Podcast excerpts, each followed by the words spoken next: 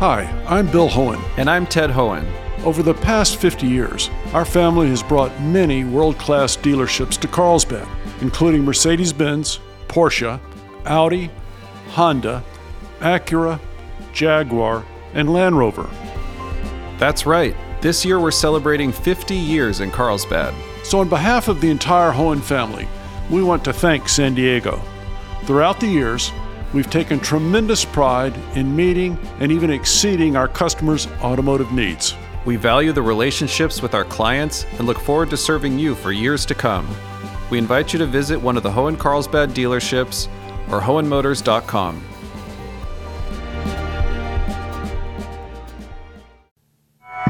Plans move forward to build a wall at Friendship Park. It's a place that merits a different security solution than does any old stretch of border where they're also building these 30 foot walls. I'm Jade Hindman. This is KPBS Midday Edition.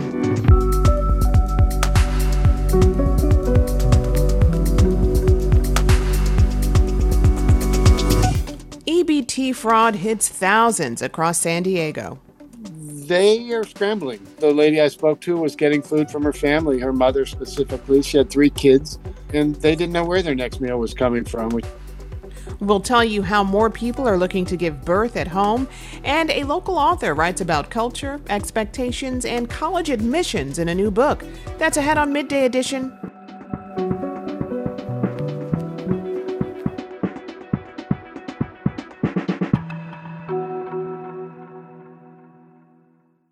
KPBS On Demand is supported by UC San Diego, offering the online Master of Data Science program, shaping the next generation of data driven problem solvers. Learn more about the online Master of Data Science program from UC San Diego at omds.ucsd.edu.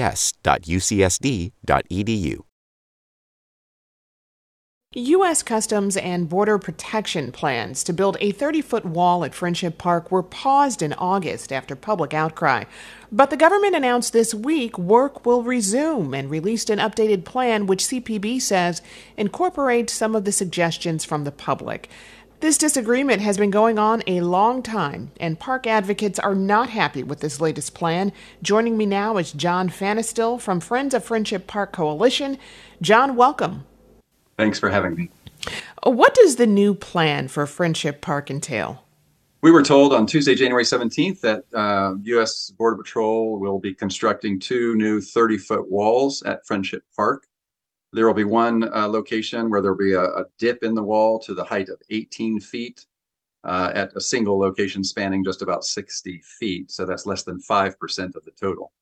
Uh, but these are two new 30 foot walls that will be brought in across the face of Friendship Park. And those walls will extend down the mesa top to the beach. To help people understand why this is an issue, can you take us back a bit? Friendship Park was established more than 50 years ago. What do you know about what the park was like when it was first established?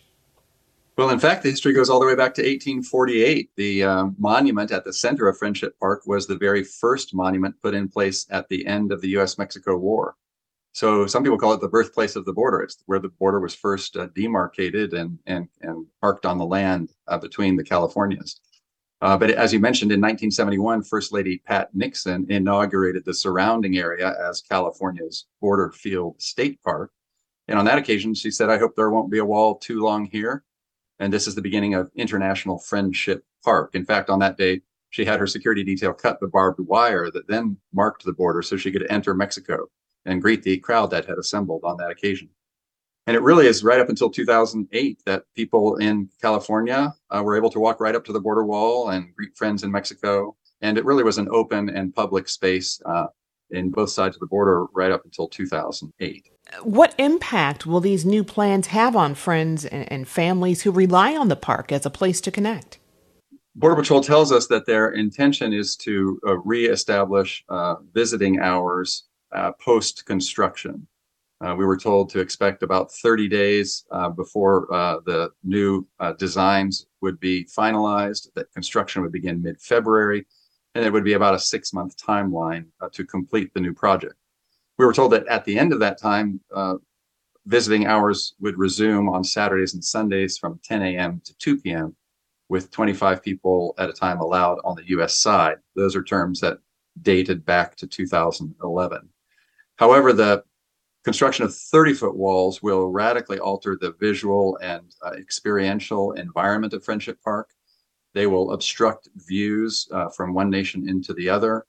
Uh, they will uh, overwhelmingly dominate the visual environment so that people in the United States arriving will not be able to discern at all that there is a binational meeting place. They'll eliminate the views that are available now from each country uh, onto the beach and the coastline of the other nation. And they send a, a symbolic message that uh, Friendship Park is just effectively like any other stretch of border, uh, ignoring the long history and cultural significance of this unique location. So now that these plans are moving forward, what are you hoping for? We're hoping that the Biden administration will revisit the, this decision. We think this represents the Biden administration really completing Donald Trump's border wall at the most historic location on the US Mexico border.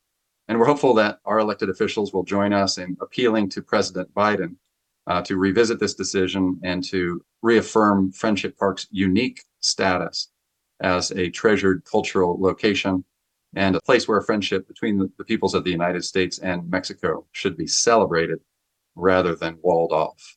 CBP says it paused work on the project in August to conduct additional stakeholder outreach and to further engage with the community on the barrier requiring repair in this area.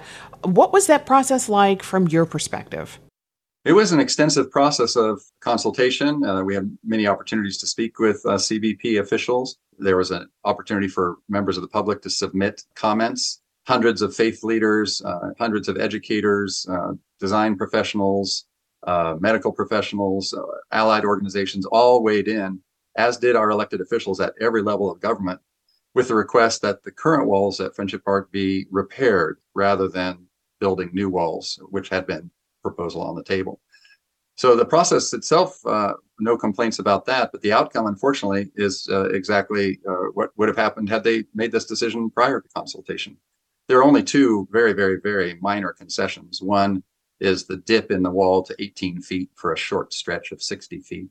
And the other is the return to a previous policy of 25 people admitted at a time between the walls. But after all of that input from hundreds and thousands, in fact, of citizens and, and uh, leaders and elected officials, after all that input, those are the only two modifications to the existing plan that we perceive uh, to have been affected by this long, uh, drawn out process of consultation. So, from where you sit, is there a way to balance security and the intent of Friendship Park here? Of course, there is. Yeah, this is a common, this is a very simple, solvable law enforcement problem you know, law enforcement agencies around the country have to address concerns of public security at any public location, just like it, they do here at my local park in La Mesa. So there are solutions to this uh, challenge, and Department of Homeland Security knows how to do this. They know how to secure a location and allow you know safe, secure entry and exit from shared space. They do that at ports of entry all along the U.S.-Mexico border. They do it at several binational parks on the U.S.-Canada border, a different environment to be sure, but this is actually a much more solvable problem. Security is not a major problem at Friendship Park. Those of us who spend time on the ground, have hours and hours, hundreds of hours on the ground at Friendship Park, know that this is not an unsolvable problem. So we uh, really wish there were more creative thinking, that there were a little bit of acknowledgement of the unique uh, character of the place.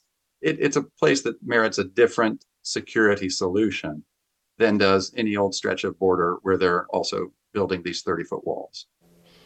I've been speaking with John Fanestil from Friends of Friendship Park Coalition. John, thank you very much for taking the time today. Thanks for your interest. Imagine you're at the grocery store, you've done your shopping, you're at the register, ready to check out. You put your card in the reader, it's declined, and you have no other way to pay. That's what's happening to thousands of San Diego residents who rely on SNAP or food stamps. Their EBT cards are being hacked and drained of funds, leaving them without resources to pay for food. San Diego Union Tribune investigative reporter Jeff McDonald wrote about what's going on with EBT cards and joins us now. Jeff, welcome. Hello, thanks for having me. So, how do these EBT cards work? Well, the state, uh, the government started EBT cards uh, some years back when technology improved. So they're basically like credit cards that beneficiaries use to buy groceries or uh, you know, spend money that the public assistance programs uh, generate for them. They do not have the security chips that a debit card or a credit card that you or I carry have, and I think that's made them especially vulnerable to um, hacking. Mm. And you spoke to people whose monthly benefits were depleted. What did they do? How did they eat?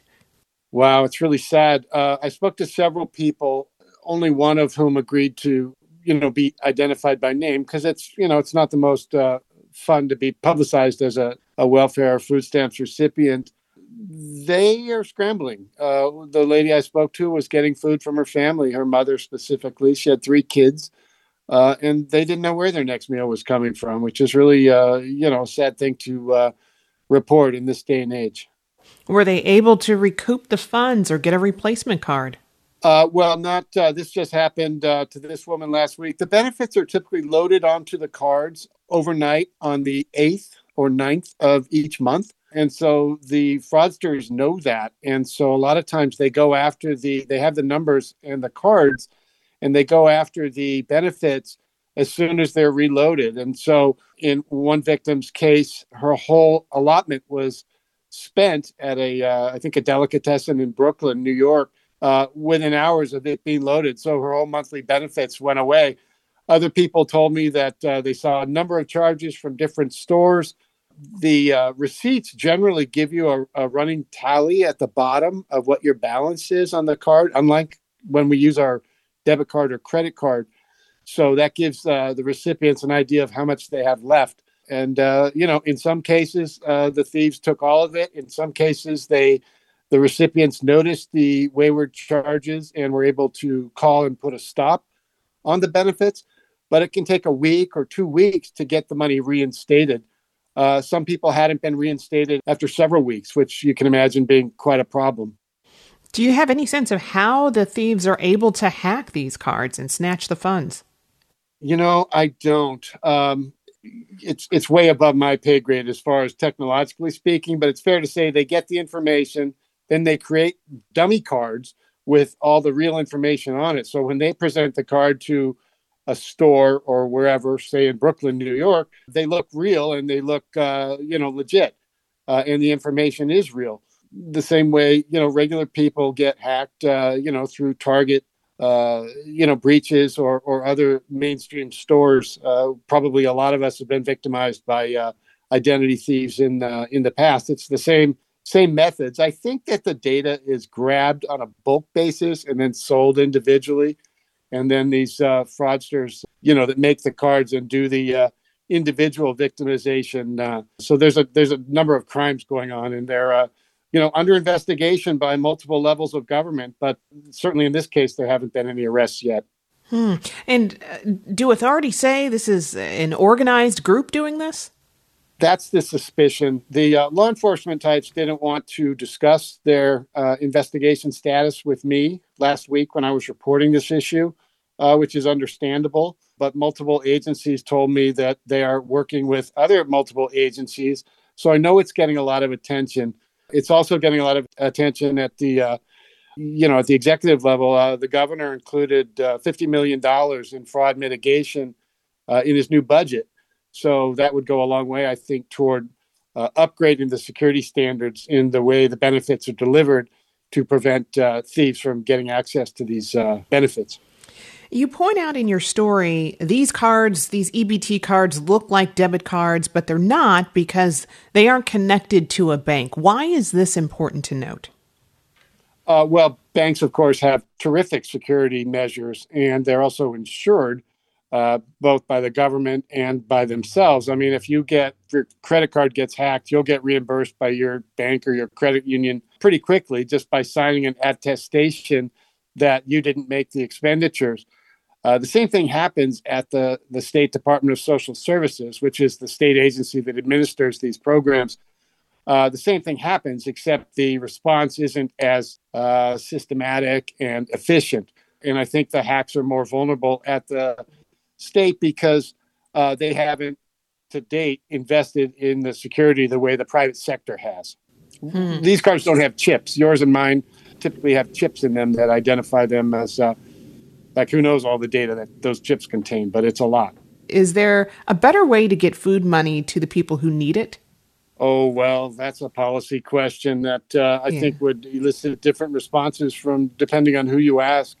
Uh, sure, I think there's probably more efficient ways, but uh, you know, these cards were seen as a more efficient way. Uh, you know, in generations past, you used to, the reason we call them food stamps is because you literally used to get coupons that looked like stamps or currencies and, and they were for different valuations and you would get a certain amount of them every month and you would spend them at the store the same way you do dollar bills. But that was decades ago and they uh, the social service providers thought that these cards would be a lot more efficient a lot more effective and and for the most part they are. I mean the state pointed out to me that uh, the actual thefts that have uh, been identified in recent months is less than 1% of the benefits they pay out, which, you know, sounds like not very much, but when you're dealing with billions of dollars, it's of course tons of money, millions of dollars. So is that the most efficient way? Probably not. But, uh, you know, I think with the upgrades, if they're approved in the uh, upcoming state budget, then, uh, you know, that'll be one one more barrier to the fraudsters who are stealing from these, uh, you know, these needy families. How many people have been affected by this theft? Uh, I wasn't able to get a specific number of victims, but what the county of San Diego told me was that there were 4,900 and some cases of fraud reported since September. Uh, so that's a lot. That's almost 5,000. Uh, some of these victims have been victimized multiple times. So are there 5,000 victims? Maybe not. It's probably in the low thousands, 2,000, 3,000 range, uh, because I know that you know, when these fraudsters um, are able to steal money successfully from somebody, uh, you know, and they don't take uh, uh, evasive action or impose some kind of remedy, then they get they get re-victimized the next month when there's additional uh, benefits placed onto the card. So that's happened a number of times, but I didn't get a breakdown on how many specific victims. With so many people on the brink of homelessness here in San Diego, could this lead to even more people living on the streets? A, a financial setback like this is, uh, has got to be tough. Yes, I, I, think it could, but it would be hard to say definitively that a theft uh, of your food stamp or uh, CalWORKS benefits would lead directly to losing your housing. I did speak to one woman who wasn't sure how she was going to pay her rent. Uh, so obviously, that's a huge concern for her, and I doubt she's alone. Uh, so I think the answer has to be yes.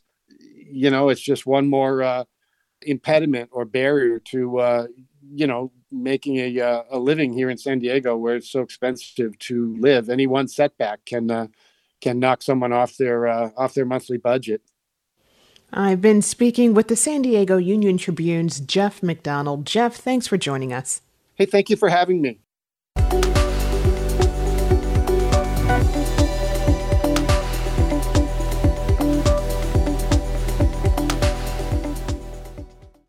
KPBS On Demand is supported by the Museum of Contemporary Art San Diego, offering visitors to the La Jolla campus special exhibitions, collection galleries, coastal vistas, seaside dining, and more. MCASD.org.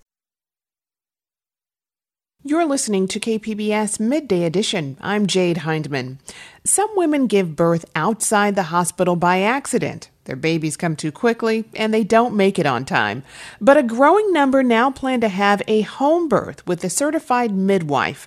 KPBS reporter Claire Trageser says the number has shot up since the beginning of the pandemic. You gonna smile? Maybe not. it's a warm afternoon, and Emily is cuddled up on the couch with her baby Willow. She's like just starting to smile. She remembers how excited she was in early 2022 when she found out she was pregnant. But she was a lot less excited about the idea of giving birth in a hospital, especially during COVID. There might be restrictions on how many people can come in, and you might have to, you probably have to wear a mask, all this stuff. Emily asked to be identified by only her first name for privacy. She says COVID restrictions led her to think about alternatives. She wanted to avoid the medical interventions that can come in a hospital. Then she had an unsettling prenatal appointment. When I said that, that my goal was to have an unmedicated birth, she kind of chuckled a little bit and she said, You know, a lot of women come in saying that, but they end up getting an epidural. That was when Emily made up her mind. She would hire a midwife and give birth at home.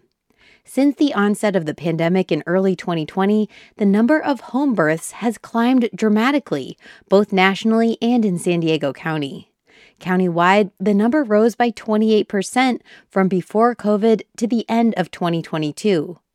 Midwives legally can oversee births without doctor supervision and usually bring medical tools, including oxygen tanks, suturing kits, and medication for hemorrhaging. Despite the growing popularity of home births, medical experts still say a hospital is the safest place to have a baby.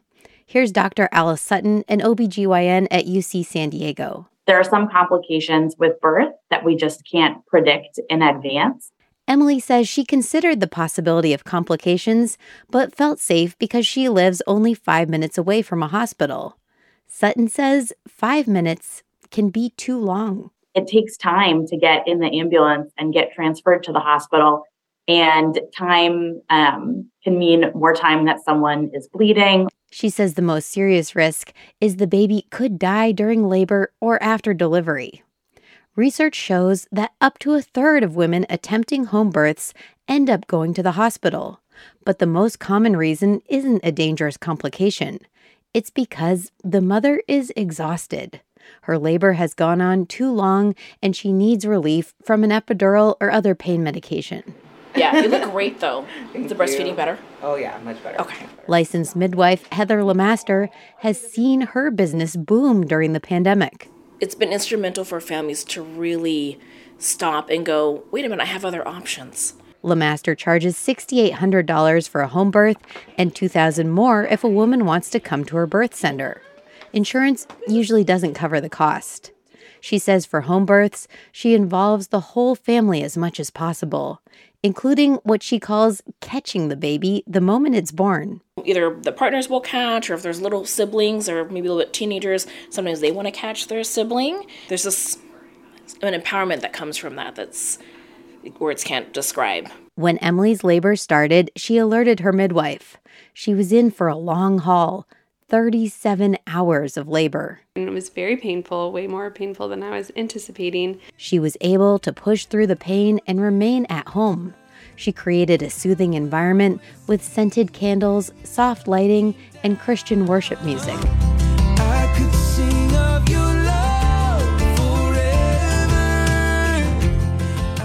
By the time we had her at three in the morning, I'd been, you know, pushing for four hours, which was intense. Um, but it was so, it was perfect. Her daughter Willow is now three months old and thriving. And Emily is grateful that from the first moments, she and Willow were able to bond at home. Claire Trageser, KPBS News.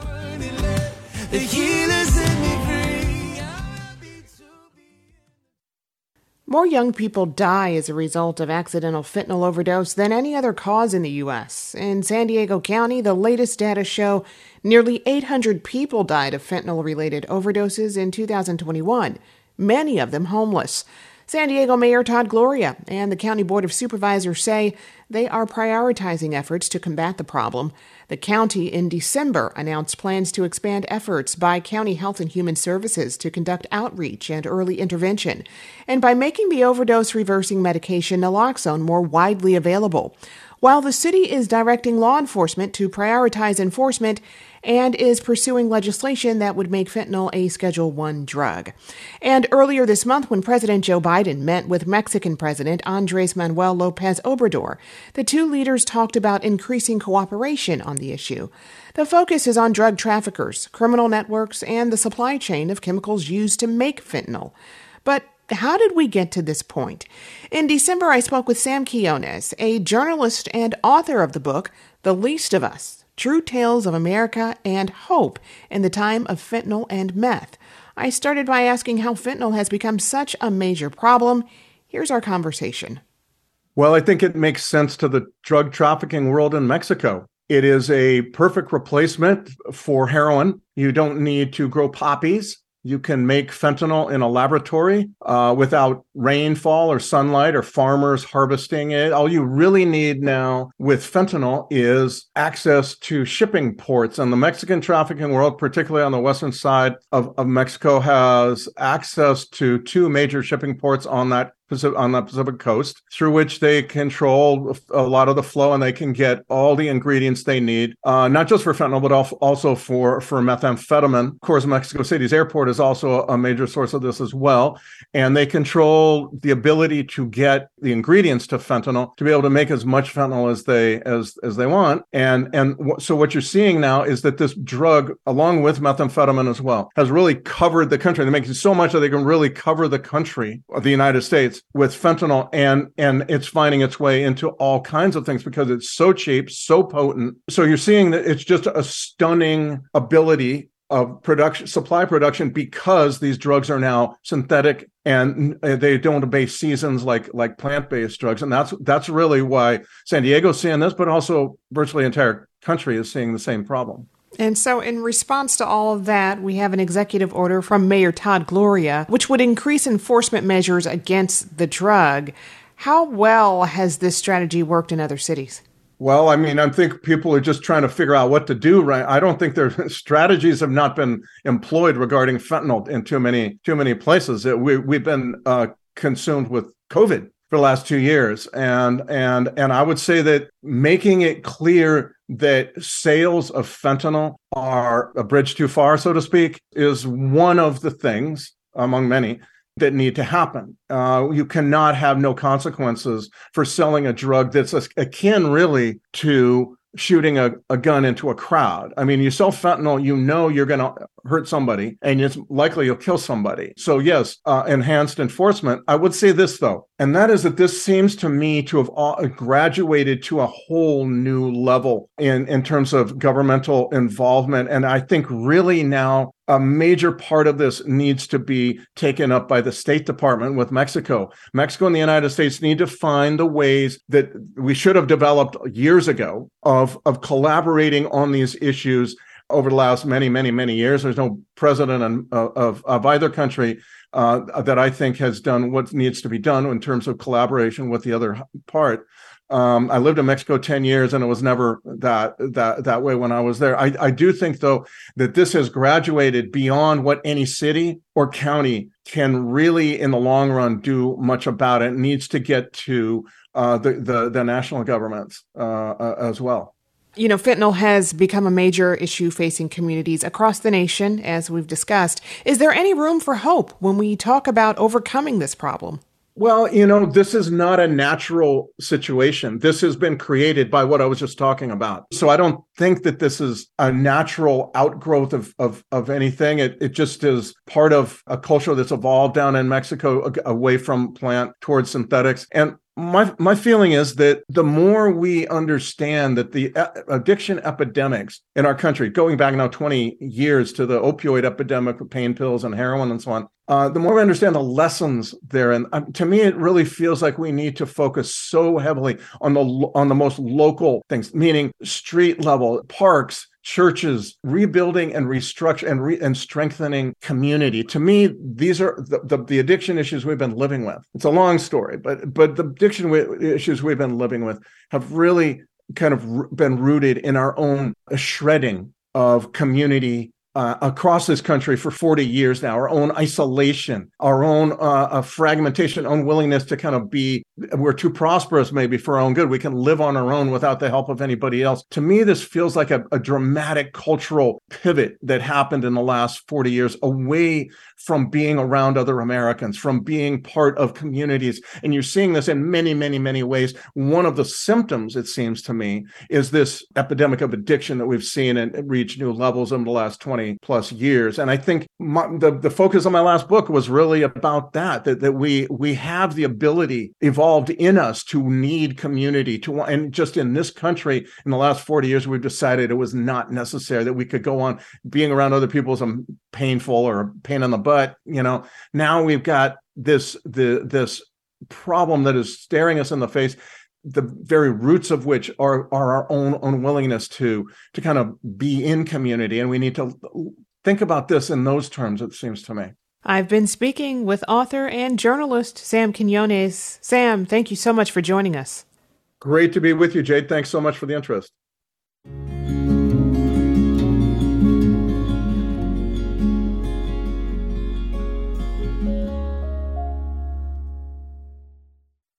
KPBS On Demand is supported by Marrokal Design and Remodeling, helping homeowners with their home remodeling needs. From ADUs to custom kitchen remodels and room additions, Marrokal Design and Remodeling designs and builds your dream home. Learn more at trustyourhometous.com. You're listening to KPBS Midday Edition. I'm Jade Hindman.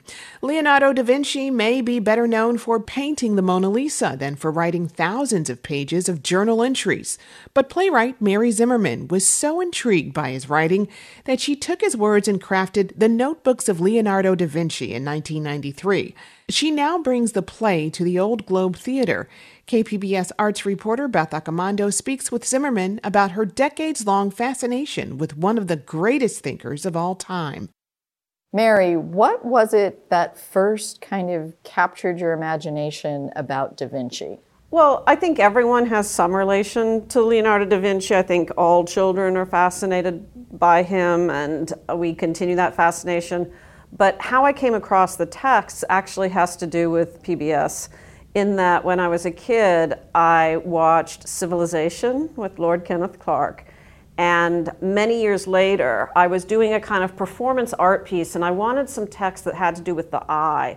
And I remembered from Civilization there was a you know sepia colored page with these profile drawings, and then these sort of radiating lines from the eye or to the eye, and that it was Leonardo. And so I went to the library to look that up. And to my amazement, there were two shelves full of his writings.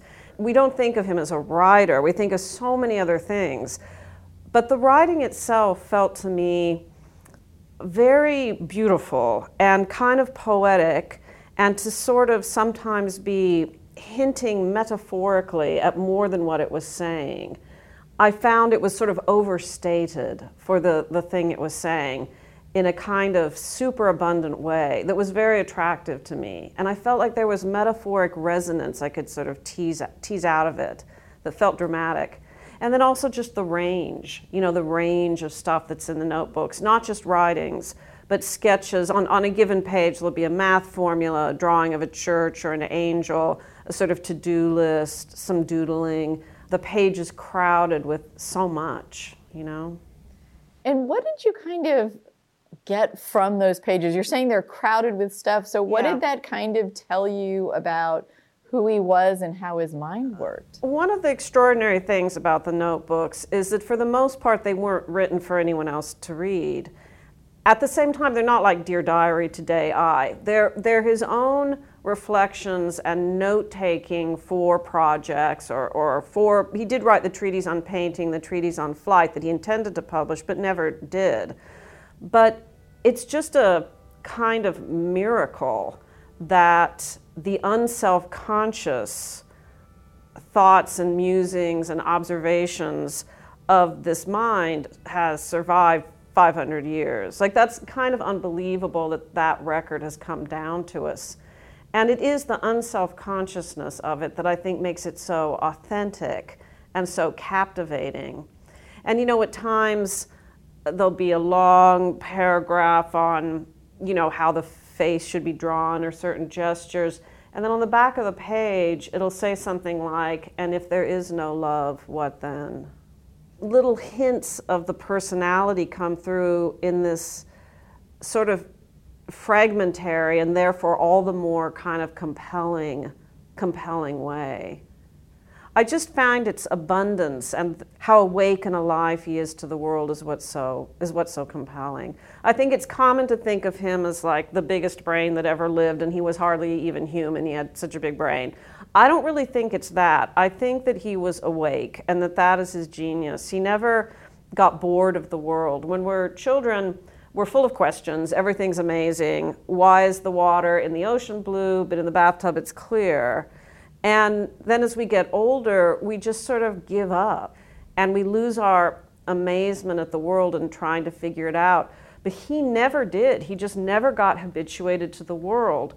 And I think that we all carry that potential in us, and that anytime, you know, that you stop for a moment and notice the light in the evening or the birds and how they sound, or anytime you're arrested by natural phenomenon, how something looks or just is, and the kind of miracle of it, that's the Leonardo in you. And explain kind of the design of the play in that you have multiple actors all yeah. playing Da Vinci. Yes, so there are eight performers, five men and three women, and they are all Leonardo. And it creates a kind of great effect. You know, every time a new one steps forward and is speaking, it, it kind of turns the page. But it also hints at a kind of multiplicity of the personality. But that it, it kind of helps convey the scope of him, I think, to have not just like one actor has to autobiographically try and encompass this, this almost unimaginable person, but it's shared, it's dispersed between eight different voices. And it tracks a little bit like one person, Chris Donahue, who's been in it for 25 or 30 years. He wasn't in the very original, but he was in the next iteration. He does take a little bit more of the fragments that are more autobiographical or almost memoir like. Once, as a boy, I wandered in the hills above my home. And one of the scenes is Da Vinci recounting being at the mouth of a cave, and yes. this seems to be something that's very key. There are two key passages that are sort of famous in the notebooks and which I sort of shape our 90 minutes around. They're, they're both sort of referred to three times. He recalls being a, a young boy exploring in the hills above his home. I came to the mouth of a huge cave before which I stopped for a moment, stupefied by such an unknown thing. And he is sort of arrested at the threshold of the cave, unable to back away or go forward. And he says that he um, was sort of terrified of the dark and cavernous cave, but also wondering if it contained some marvelous thing. I arched my back, rested my left hand on my knee.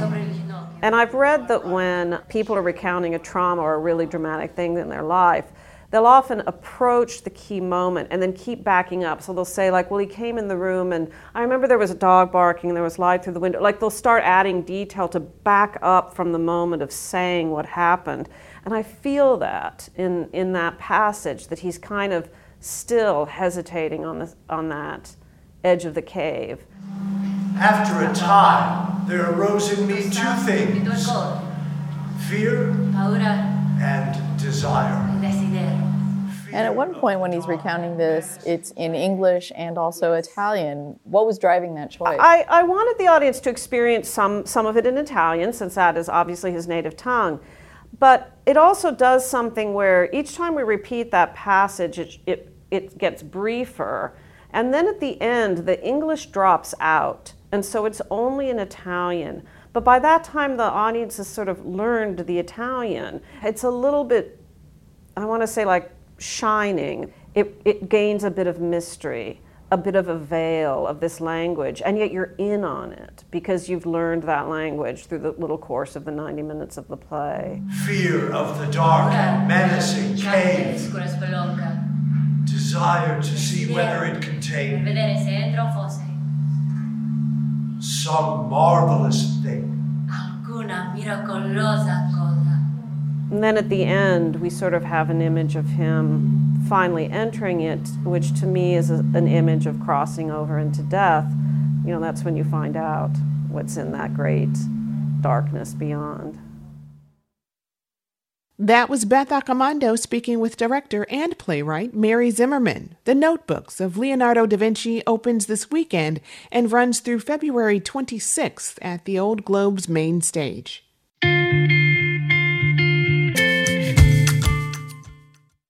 San Diego author Tracy Badua's new young adult novel, This Is Not a Personal Statement, came out Tuesday.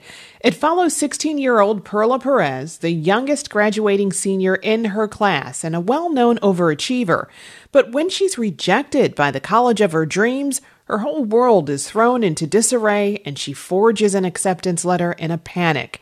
This is Tracy's second book, and she's soon releasing a third. She's also a practicing attorney and a mom, and she joins me now to talk about the book and writing. Tracy, welcome.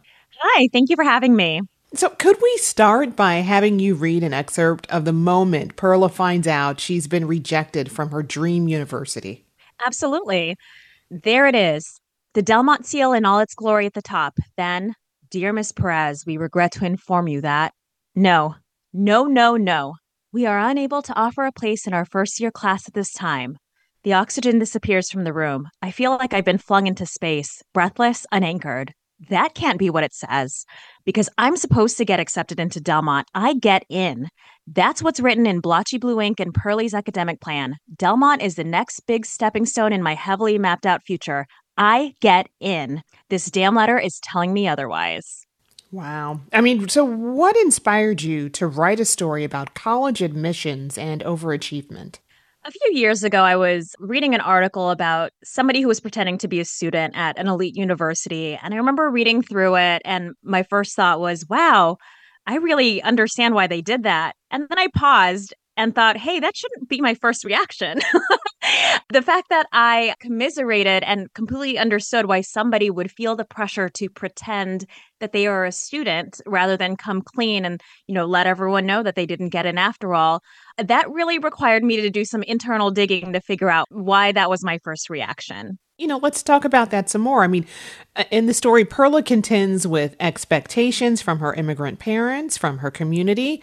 Um, her high school classmates even nickname her Perfect Pearlie Perez. And uh, so she decides to forge an acceptance letter, which begins a lie about getting into her dream school. And uh, like you said, you can understand why someone might do this and, and talk a bit more about why that is. Well, you touched on it. So even her fellow students nicknamed her Perfect Pearlie, like you said. She went to a, an academically competitive school where everyone was hyper intelligent and driven. And I kind of grew up in a similar environment. So I wanted in the book to make sure that I emphasize that this was more of a, you know, larger societal thing. It wasn't just her parents placed pressure on her or she internally felt the drive to succeed. Everywhere she turned, there was somebody telling her, you have to be better, you have to be the best. I mean, why did you want to write about those outside pressures and how it can affect teens like Perla? I was chatting with somebody the other day about how the college that I went to, even the high school I went to, I don't know if I'd get in now. I feel like teens these days are under such pressure to be everything all the time, to do all of the extracurriculars, to get all of the perfect scores. And there is just this huge weight that is on their shoulders to succeed and be the best versions that they can be, but they're still growing up. So that's something that I wanted to explore of what are we doing to teens with the kind of pressure that we're putting on them like this? You know, in your last middle grade book, Freddie versus the Family Curse, you drew inspiration from your Filipino American upbringing as well as superstitions and folklore. Um, here, Perla grapples with the concept of utang na loob, where she feels a cultural obligation to repay the people who raised her by being successful. Could you tell us more about that and the cultural influences you drew from for this book? Yeah, so the utang na loob is, like you said, it's a, a, debt of the soul. And it shows up in this book with Perla feeling like she owes her parents her success because she worked, they all worked so hard to get the family where they are. And, you know, I don't even know if it's really strictly a Filipino thing, but we just happen to have that name for it. And I feel like first generation college students, even folks whose parents are their biggest cheerleaders, it's never fun feeling like you're letting somebody down. So that feeling like you owe people your success, that's something that I used in the book to really push Perla over the edge because I really had to dig into okay, she got rejected from her dream school. A lot of us deal with some pretty tough rejections all the time. What would drive someone to take that a step further, to not accept the rejection? You know, in addition to being a published author, you're a practicing attorney and a mom of young children, by most standards, a very high achieving person. Did you draw from personal experiences in writing this book? They did in terms of, like I said, the kind of history of that academically competitive high school that she went to, the drive to be the best. This is obviously a much more extreme version of that. I can assure you that I graduated from the schools that I that I have on my resume. But I wrote it really to dig into the relationship between also Perla and her parents of what it's like to have that pressure to do well. And it's not so much of an exploration of, you know, my relationship with my own parents because they were, you know, fantastic and they support me at every step. But I also wanted to make sure that I don't turn this self driven competitive nature that I have and then turn it on to my kids. So this is me getting it all out of my system before they grow old enough to mess them up like that. Well, right. And and I wonder if as an adult, what wisdom you might have to share with your younger self about achievement and success and, and family obligations.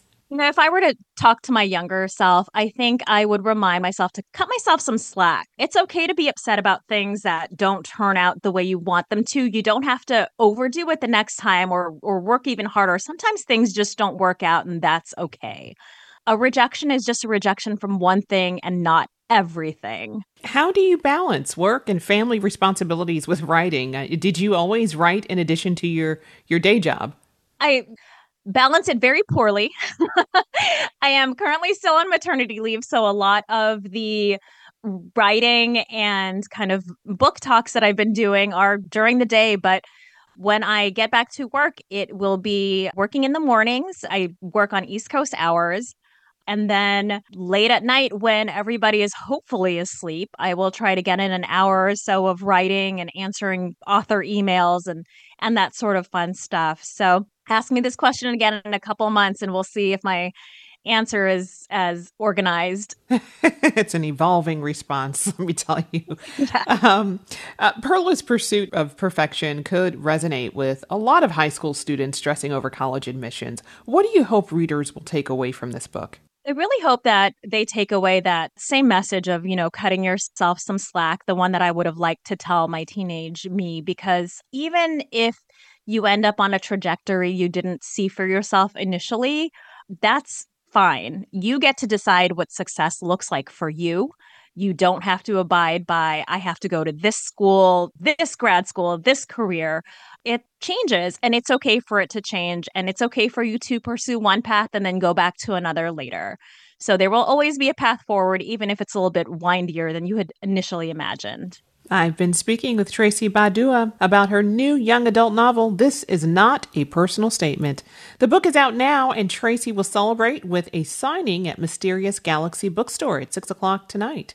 Tracy, thank you. Thank you.